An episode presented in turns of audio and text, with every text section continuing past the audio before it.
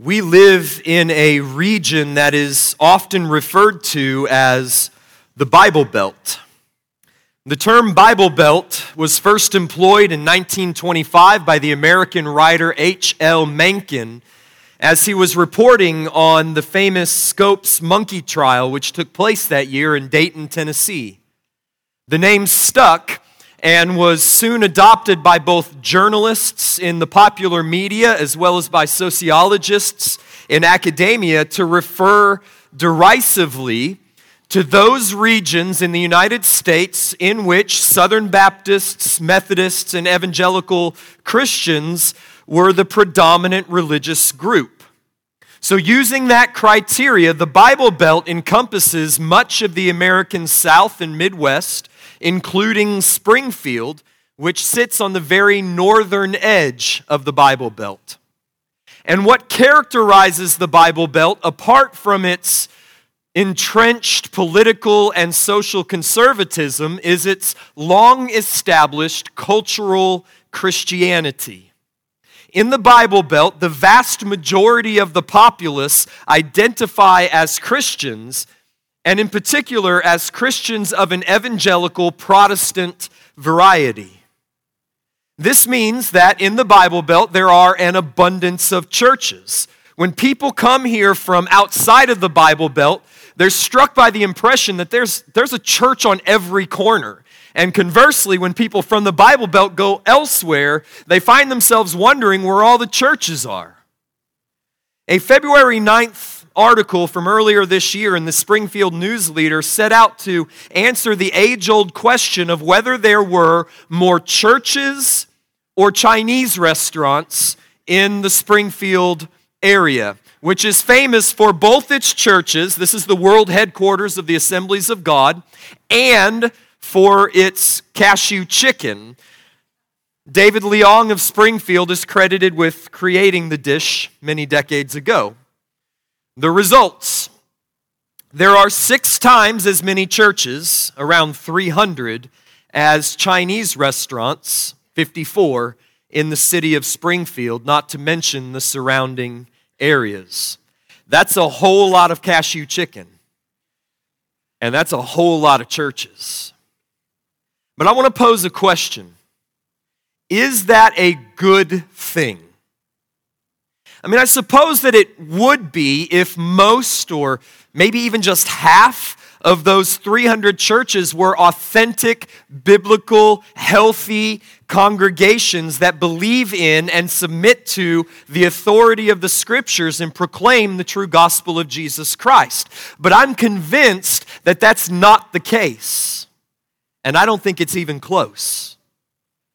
And I'm convinced that the same holds true for most of those who self identify as Christians. Now, I know that this is true on the national level, where, according to a 2016 survey conducted by the Barna Group, 73% of Americans identify as Christians, while only 31% are what George Barna calls practicing Christians, and only 7% are evangelical Christians according to a specific set of criteria, like an experience of conversion, a belief in justification by faith alone, a commitment to the inerrancy of Scripture. So, if we acknowledge that what Barna calls an evangelical Christian the Bible simply calls a Christian, then while 73% of Americans regard themselves as Christians, only about 7% actually are by a biblical definition of the term. That's an enormous gap between reality and inauthenticity. While that national gap between self identified Christians and actual Christians may differ somewhat in the Bible Belt generally or in the Springfield area particularly, I don't think it differs all that greatly. In other words, even in the Bible Belt, I think that there is ample evidence to suggest that there is a tremendous gap between what we might call authentic Christianity and what we might call cultural Christianity. And that is not a good thing. In fact, it's a dangerous thing. It is dangerous when a community like ours has a multitude of churches, but very few of them are a reflection of a true New Testament church. It is dangerous when a community is filled with people who claim to be Christians, but in actuality are not. Why? Because it breeds confusion about what Christianity actually is. Nationally speaking, only one in ten who claim to be Christians actually are by a biblical definition of the term.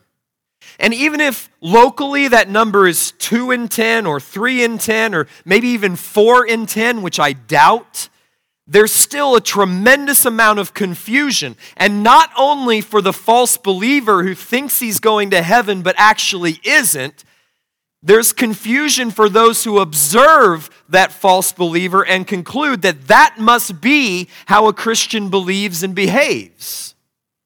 Cultural Christianity, as opposed to authentic biblical Christianity, is dangerous because it cannot save, all the while deceiving people into thinking that it can. And so this morning, I would like to attempt to clear up the confusion that has been created by Bible Belt cultural Christianity and explain what true Christianity actually is. Because this is Easter Sunday. And even though cultural Christianity appears to be dying out, as increasingly those who in times past would have identified as Christian no longer do so, Yet many cultural Christians will still attend church on Easter morning as a family tradition or because it just seems like the right thing to do. That's why church attendance is historically high on this particular Sunday. And maybe that describes you. If so, I want you to know that I am really glad that you've come this morning. It's not by accident that you're here. It's by God's providence. And what I have to say to you this morning is of eternal relevance to your immortal soul. Because you need to know the difference between authentic Christianity and its cultural counterfeit. Because the only thing that leads to the forgiveness of sins and everlasting life is the real thing. So let's try to clear up the confusion created by this Bible Belt Christianity which surrounds us. And by God's grace, let's walk out of here this morning knowing that we embrace the real, the true thing. I have three points that I want to make from this morning's text. I want to give you a little bit of roadmap of where we're going this morning. Number one, I want to show you the core of Christianity, the very epicenter of the Christian faith, which is the gospel of the life, death, and resurrection of Jesus Christ, the Son of God. Number two, I want to show you the culture of Christianity.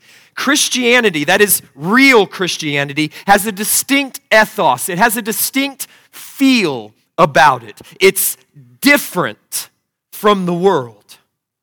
And finally, I want to show you an example of what real conversion looks like by looking to blind Bartimaeus of Jericho and learning from him what it means to become a true follower of Jesus Christ. So let's start with the core of Christianity. What is Christianity all about? If you were to strip away everything that is external, all right? One's historical setting, geographic location, culture, ethnicity, socioeconomic level. If you were to disregard all of those things, if you were to disregard whether one worships in a cathedral, in a large city, or in a tent out in the bush, or in a sanctinasium in the suburb like we have, you should still find the same essential core of the Christian faith. That is, if you were to ask a Christian from first century Judea or fifth century Rome, or 16th century Germany, or 19th century America, or 20th century China. If you were to ask an illiterate farmer from the 11th century or a biochemist from the 21st century, what is the essence, what is the core of Christianity, they should all respond in a similar fashion because Christianity is not some amorphous, subjective philosophy which can be adapted and molded to whatever context and whatever preference one desires. Christianity is not the generic teachings of some Zen master who may or may not have existed, but whose teachings will help you live a better life and become a better person, whatever that may mean for you. That's not Christianity. Christianity is rooted in real events that really happened and have real significance to our lives. Christianity is the worship of Jesus of Nazareth as the Son of God, who really lived in Israel at the beginning of the first century, who really died on a Roman cross outside of Jerusalem in the year 30 AD who really rose from the dead three days later. Christianity is the belief that by virtue of the life, death, and resurrection of Jesus Christ, a sinner can be saved from the judgment and wrath of God by trusting in Jesus as their Savior and following Him as their Lord. Therefore, a Christian is a person who trusts Jesus as Savior, follows Him as Lord, and worships Him as God. If you strip away everything else, that is what any Christian, anytime, anywhere, will say is the core of the Christian faith, or else one could argue they really wouldn't be a Christian in the biblical sense at all. Now, I make this claim because this is exactly the way Jesus talked.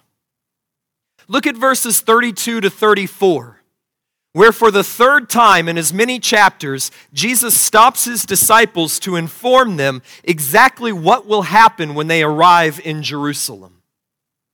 Verse 32 And they were on the road going up to Jerusalem, and Jesus was walking ahead of them. And they were amazed, and those who followed were afraid. And taking the twelve again, he began to tell them what was to happen to him, saying, See, we are going up to Jerusalem, and the Son of Man will be delivered over to the chief priests and the scribes, and they will condemn him to death and deliver him over to the Gentiles. And they will mock him and spit on him and flog him and kill him. And after three days, he will rise again.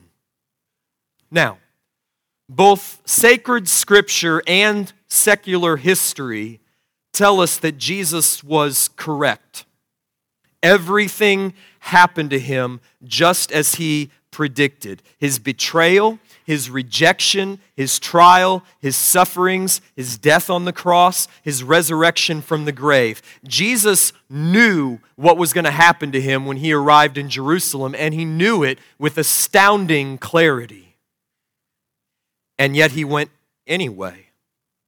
And he went with such a steadfast determination that his disciples were amazed, even though they were afraid of what lay ahead. See, they knew that Jesus was under the sentence of death. They, they clearly didn't comprehend what his death would mean, but they, they could put two and two together. Not only had Jesus on two previous occasions announced his impending death, but they could read the signs. I mean, Jesus had spent the last three years offending just about everyone in power. They knew that there was a price on his head, and they knew that it was only a matter of time before his enemies cashed it in. And yet, here he was out in front of them, setting the pace on his own death march leading the way into the very lion's den of Jerusalem.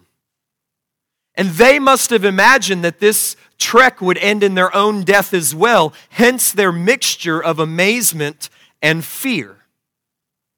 So we need to ask the question if Jesus knew with such intensity and clarity that he was going to die when he got to Jerusalem, why did he go? Why did Jesus go to Jerusalem knowing that suffering and death awaited for him? And the answer is he went because he had to.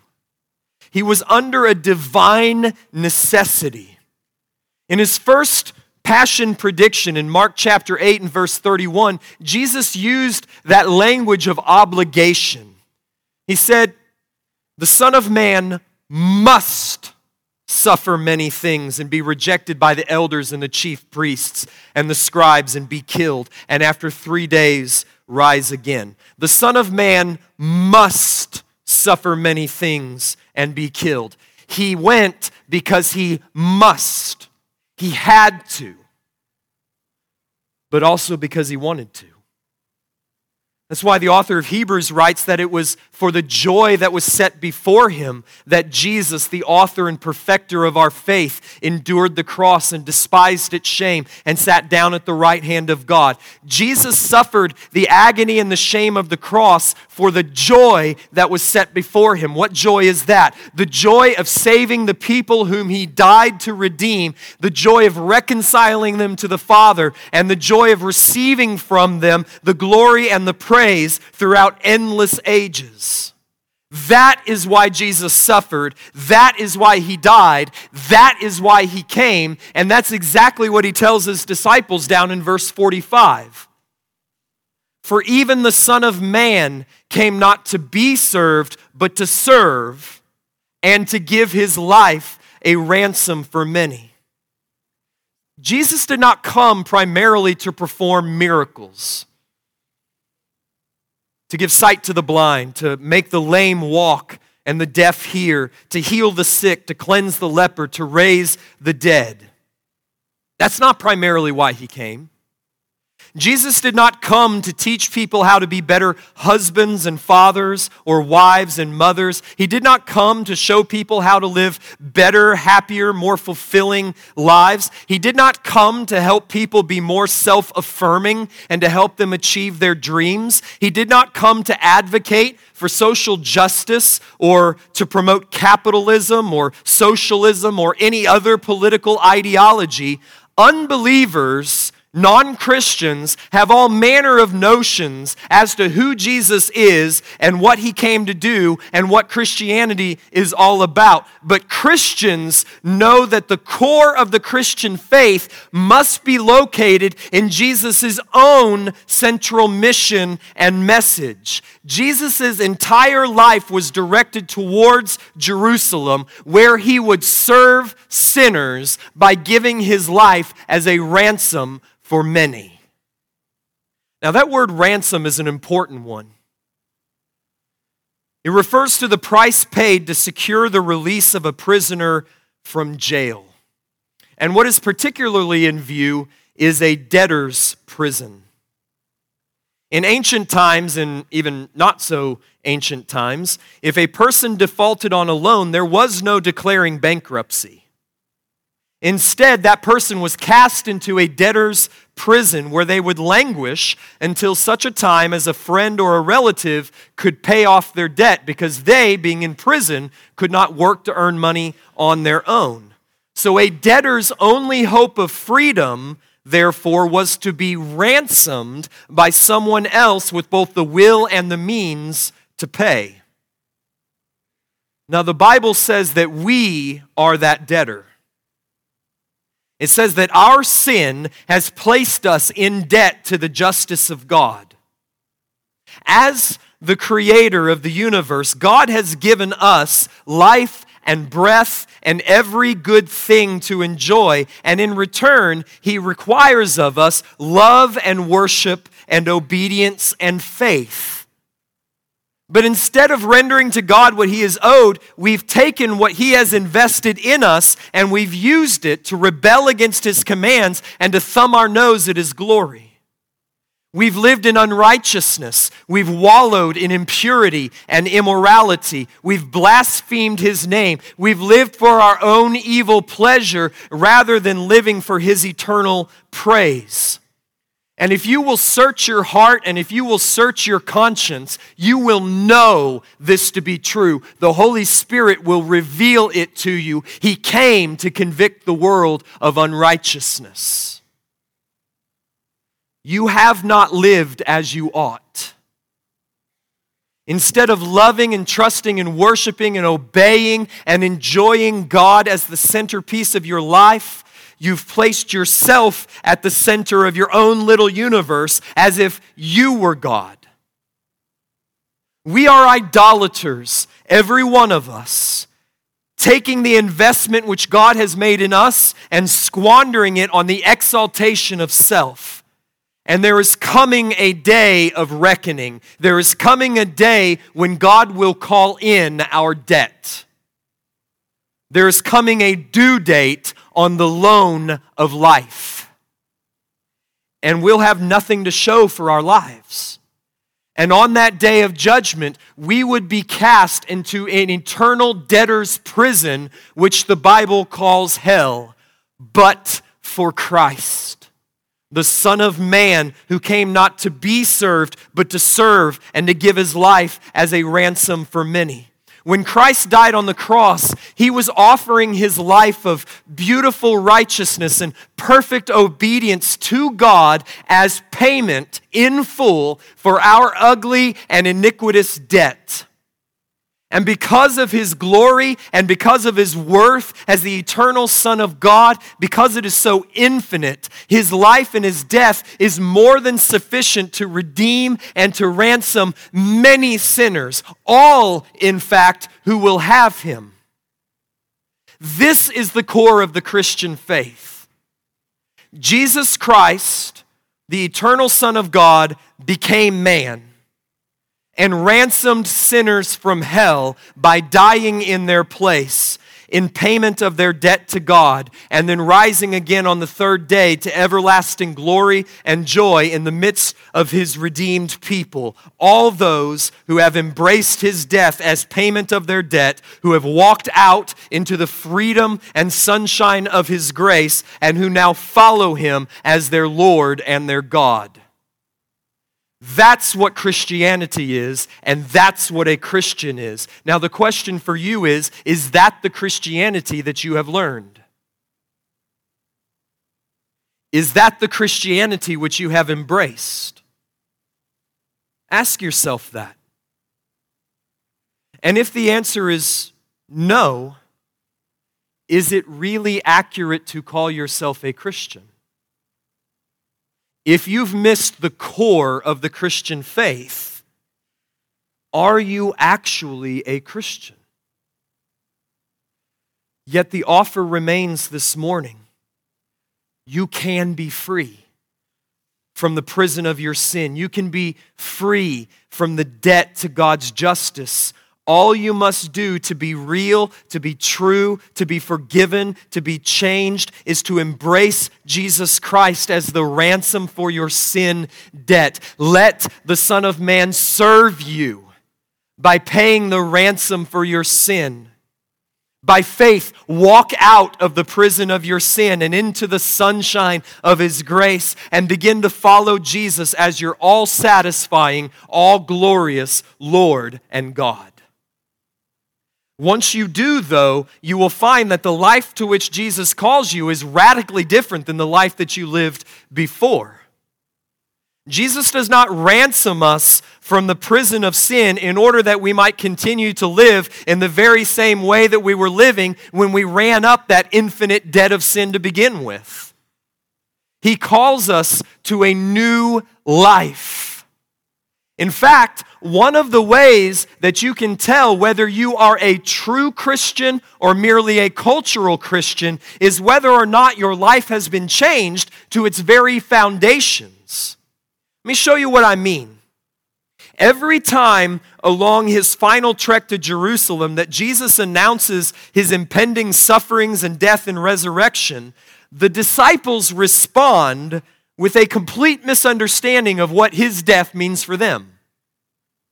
After Jesus' first passion prediction in Mark chapter 8, Peter tried to rebuke him because the idea of a suffering Messiah did not fit in with his worldview, and he did not like the implications for his own discipleship. I mean, how would following a suffering and dying Messiah lead to power and glory? So Jesus responded by teaching them that being his disciple means suffering for the sake of Christ and his kingdom, and that suffering is the only path to everlasting glory. Then, after Jesus' second passion prediction, the disciples were arguing amongst themselves as to which among them was the greatest. And Jesus responded by teaching them that greatness in the kingdom comes through humble service, not through posturing for position. Well, now, in the aftermath of what is Jesus' third passion prediction, the same situation arises in which the disciples are grappling with one another over preeminence. And Jesus responds this third time with a combination of his first two responses. So look with me beginning at verse 35. And James and John, the sons of Zebedee, came up to him and said to him, Teacher, we want you to do for us whatever we ask of you. And he said to them, What do you want me to do for you? And they said to him, Grant us to sit, one at your right hand and one at your left in your glory. And Jesus said to them, You do not know what you are asking. Are you able to drink the cup that I drink, or to be baptized with the baptism with which I am baptized? And they said to him, We are able. And Jesus said to them, The cup that I drink, you will, will, drink, and with the baptism with which I am baptized, you will be baptized. But to sit at my right hand or my left is not mine to grant, but is for those for whom it has been prepared.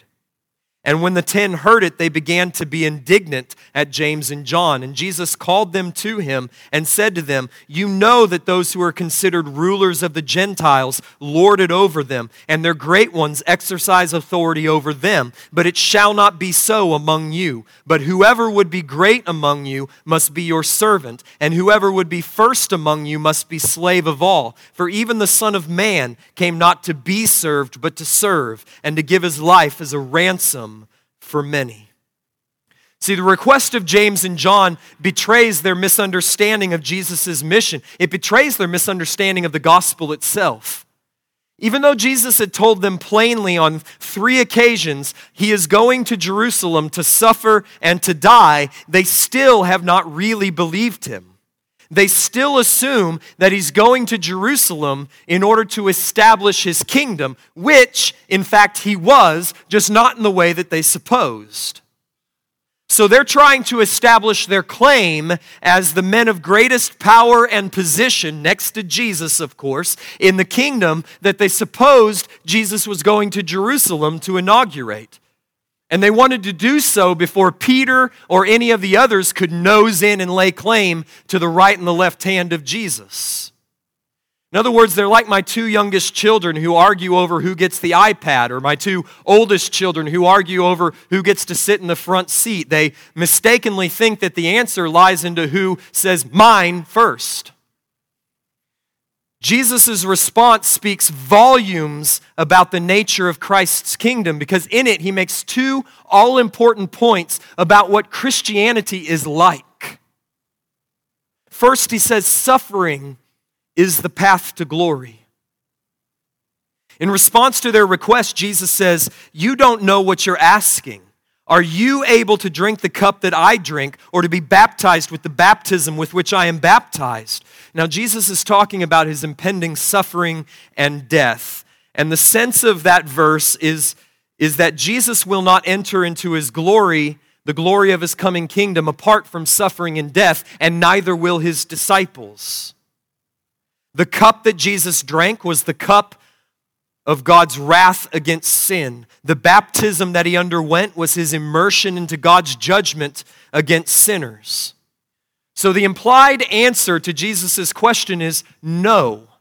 You cannot drink from my cup. You cannot be baptized with my baptism. But then he turns around and tells them something surprising that they will, in fact, drink a cup and they will, in fact, be baptized with a baptism in the sense that they too will suffer before they enter into the glory of his kingdom, though not in precisely the same way in which Jesus has. Jesus' sufferings were redemptive in nature. The sufferings of his disciples are responsive in nature, but the end is the same. Jesus suffered for the everlasting glory and joy of his people, and we suffer for the everlasting glory, glory and joy of others. We suffer for the good of others because by our sufferings we demonstrate before the eyes of the world that Jesus is more to be desired than life, and eternal joy of others is worth any price, even persecution and death. That's the way disciples think. You see, nobody thinks like that. Disciples do. Disciples are willing to lay down their lives that you might know Jesus. This is the culture, this is the ethos of Christianity. Then Jesus makes a second point, which is that service is the path to greatness, which again is radically different from the ethos of the world, which says that power and position ought to be sought, and once attained, they ought to be exercised in such a way that others serve you in order to make your life more comfortable and enjoyable. I mean, isn't that the goal of life in the world? Climb the ladder, attain to power and position so that others can make your life easier and better. Jesus says it's exactly the opposite among his disciples. Jesus' disciples do not strive for power and position in order to be served. On the contrary, out of their new love for Christ, which is the inevitable and necessary fruit of that change that has been wrought in their hearts, Disciples of Jesus seek to serve, they seek to meet the needs of others, often at great cost to themselves. In short, true disciples of Jesus adopt the culture or the ethos of the Master, who did not come to be served, but to serve through suffering for the good of others. That is what makes them great in the kingdom of God. So, true, authentic Christianity, it has a distinct flavor, it has a, a taste. It has a distinct culture, a distinct ethos, and it ought to be tangibly felt when you walk into a New Testament church. No one here is ladder climbing. No one here is posturing for position. No one here is trying to prove that they're better than somebody else holier than somebody else, more righteous than somebody else. Power and position describes the culture of the world. Suffering and service describes the culture of the kingdom. And only those who walk this path, the path which Jesus himself trod, can be his disciples. Now, there remains one more point to make from this morning's text. All right, we've seen the core of Christianity. Christ's suffering, death, and resurrection as a ransom for sinners. We've seen the culture of Christianity. The life of a Christ follower is not one of striving after power and position, but one of suffering in the service of love. Finally, the text this morning shows us a conversion to Christianity. The question is how does one become a follower of Jesus? How does one receive the ransom which Christ has paid? How does one embark upon this new life of following Jesus? A life that is characterized by others oriented service and leads to everlasting glory and joy. Well, in the last passage of Mark 10, we find a clear and compelling example of just such a conversion. Look with me at verse 46. And they came to Jericho, and as he was leaving Jericho with his disciples and a great crowd, Bartimaeus, a blind beggar, the son of Timaeus, was sitting by the roadside. And when he heard that it was Jesus of Nazareth, he began to cry out and say, Jesus, son of David, have mercy on me. And many rebuked him, telling him to be silent. But he cried out all the more, Son of David, have mercy on me. And Jesus stopped and said, Call him. And they called the blind man, saying to him, Take heart, get up, he is calling you. And throwing off his cloak, he sprang up and came to Jesus. And Jesus said to him, What do you want me to do for you? And the blind man said to him, Rabbi, let me recover my sight. And Jesus said to him, Go your way, your faith has made you well. And immediately he received his sight and followed him on the way. Well, Jesus is getting cl- close to Jerusalem now, and it's almost the Passover. Jericho was only 18 miles northeast of Jerusalem, just five miles west of the Jordan River. And Jesus, along with a great throng of pilgrims, are heading up to Jerusalem for the feast. And there, sitting alongside the road leading out of Jericho, leading to Jerusalem, sits a blind man begging alms of the pilgrims who are passing by. Now, undoubtedly, the presence of Jesus in Jericho created quite a stir so that the city was buzzing with excitement. Even a blind man could tell that something was happening, something different was taking place.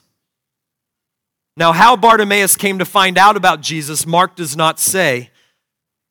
You can imagine that he had heard stories from the other pilgrims from up in Galilee who were passing by along their way to Jerusalem as they were talking about this Galilean rabbi, this carpenter from Nazareth who performed miracles and proclaimed a message of repentance and faith and the kingdom of God. But at any rate, he sensed that this was a moment. This was his moment and he seized it with everything that he had. So let me briefly mention four stages of Bartimaeus' conversion, and then I'm going to end this sermon by applying these four stages to us. Number one, Bartimaeus heard of Jesus. Okay, the fact that Bartimaeus calls him son of David not once but twice shows that he had heard about Jesus. He'd heard about his miracles. He'd heard about his message. He knew about the coming Messiah. Son of David is a messianic title. And he connected the person of Jesus with the promise of the Messiah. And he said, This is he. Number two, he cried out to Jesus. See, simply knowing that Jesus was the Messiah would accomplish nothing. He needed to get to Jesus. And so he cried out desperately, persistently, violently, even in the face of opposition and rebuke from those who were just trying to silence him. Just like those of whom Jesus spoke, who take the kingdom of heaven by force, this man, Bartimaeus, would not be dissuaded. He would not be turned aside. He had determined that Jesus was his only hope, and he was going to cry out until he got him. Third, he was healed by Jesus. When Jesus called him, he threw off his cloak, he sprang up, and he went to him. And Jesus asked Bartimaeus the same question that he had asked James and John What do you want me to do for you? But instead of asking for power and position as they had, instead of asking for wealth or any other worldly desire, he asked for the healing of his desperate need. He wanted to see.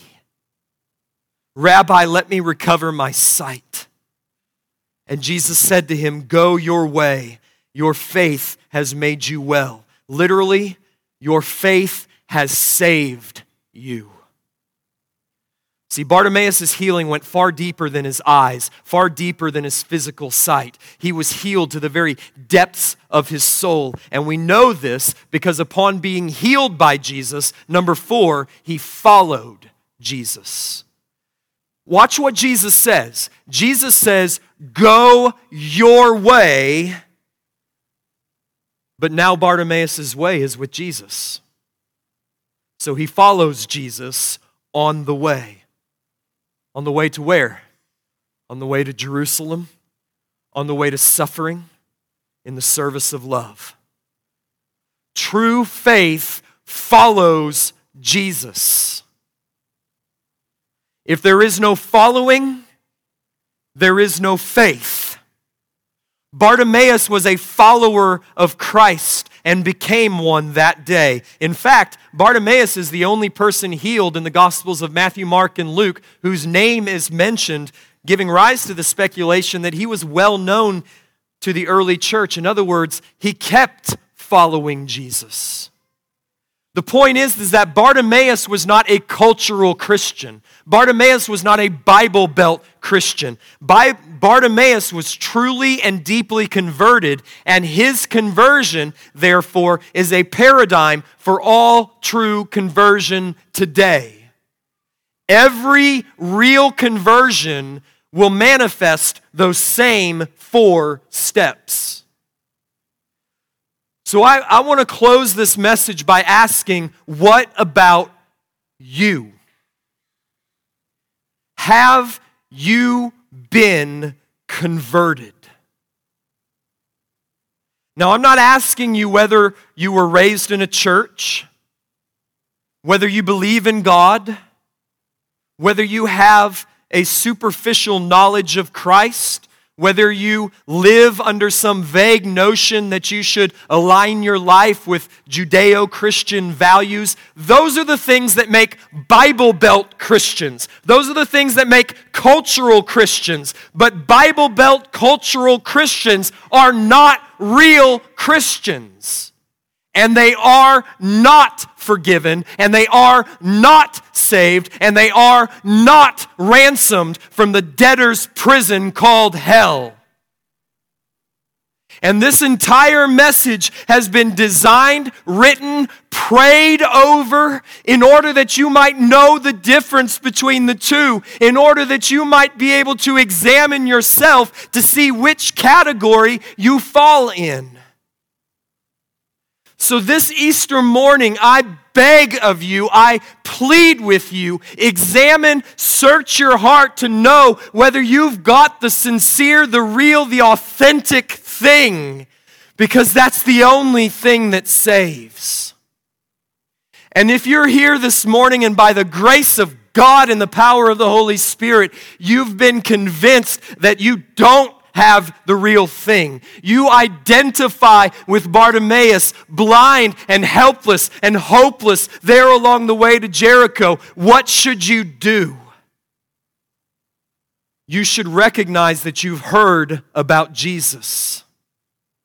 I've labored this morning to present to you the core of the Christian faith, what it's all about. Jesus Christ, the eternal Son of God, became man, and he lived and he died as a ransom for sinners, and he rose again from the dead on the third day, and he is seated at the right hand of God the Father, and he's coming again to judge the living and the dead and to save those who follow him. You've heard about Jesus. So, number two, you need to cry out to Jesus, pray to him, call to him, plead with him. And don't stop until he has heard you and until he has saved you, which, number three, he will.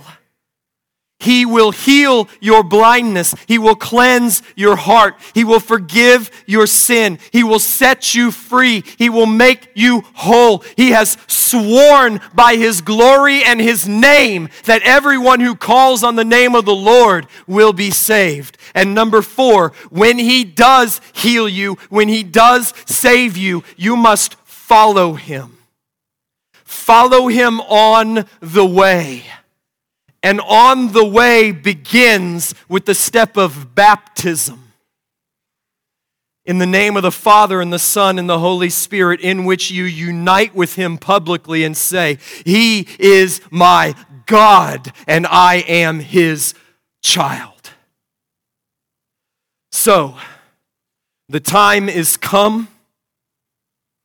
You are Bartimaeus, blind, helpless, hopeless, sitting by the road. And I tell you this morning, on the authority of the scriptures, that the Savior is passing your way.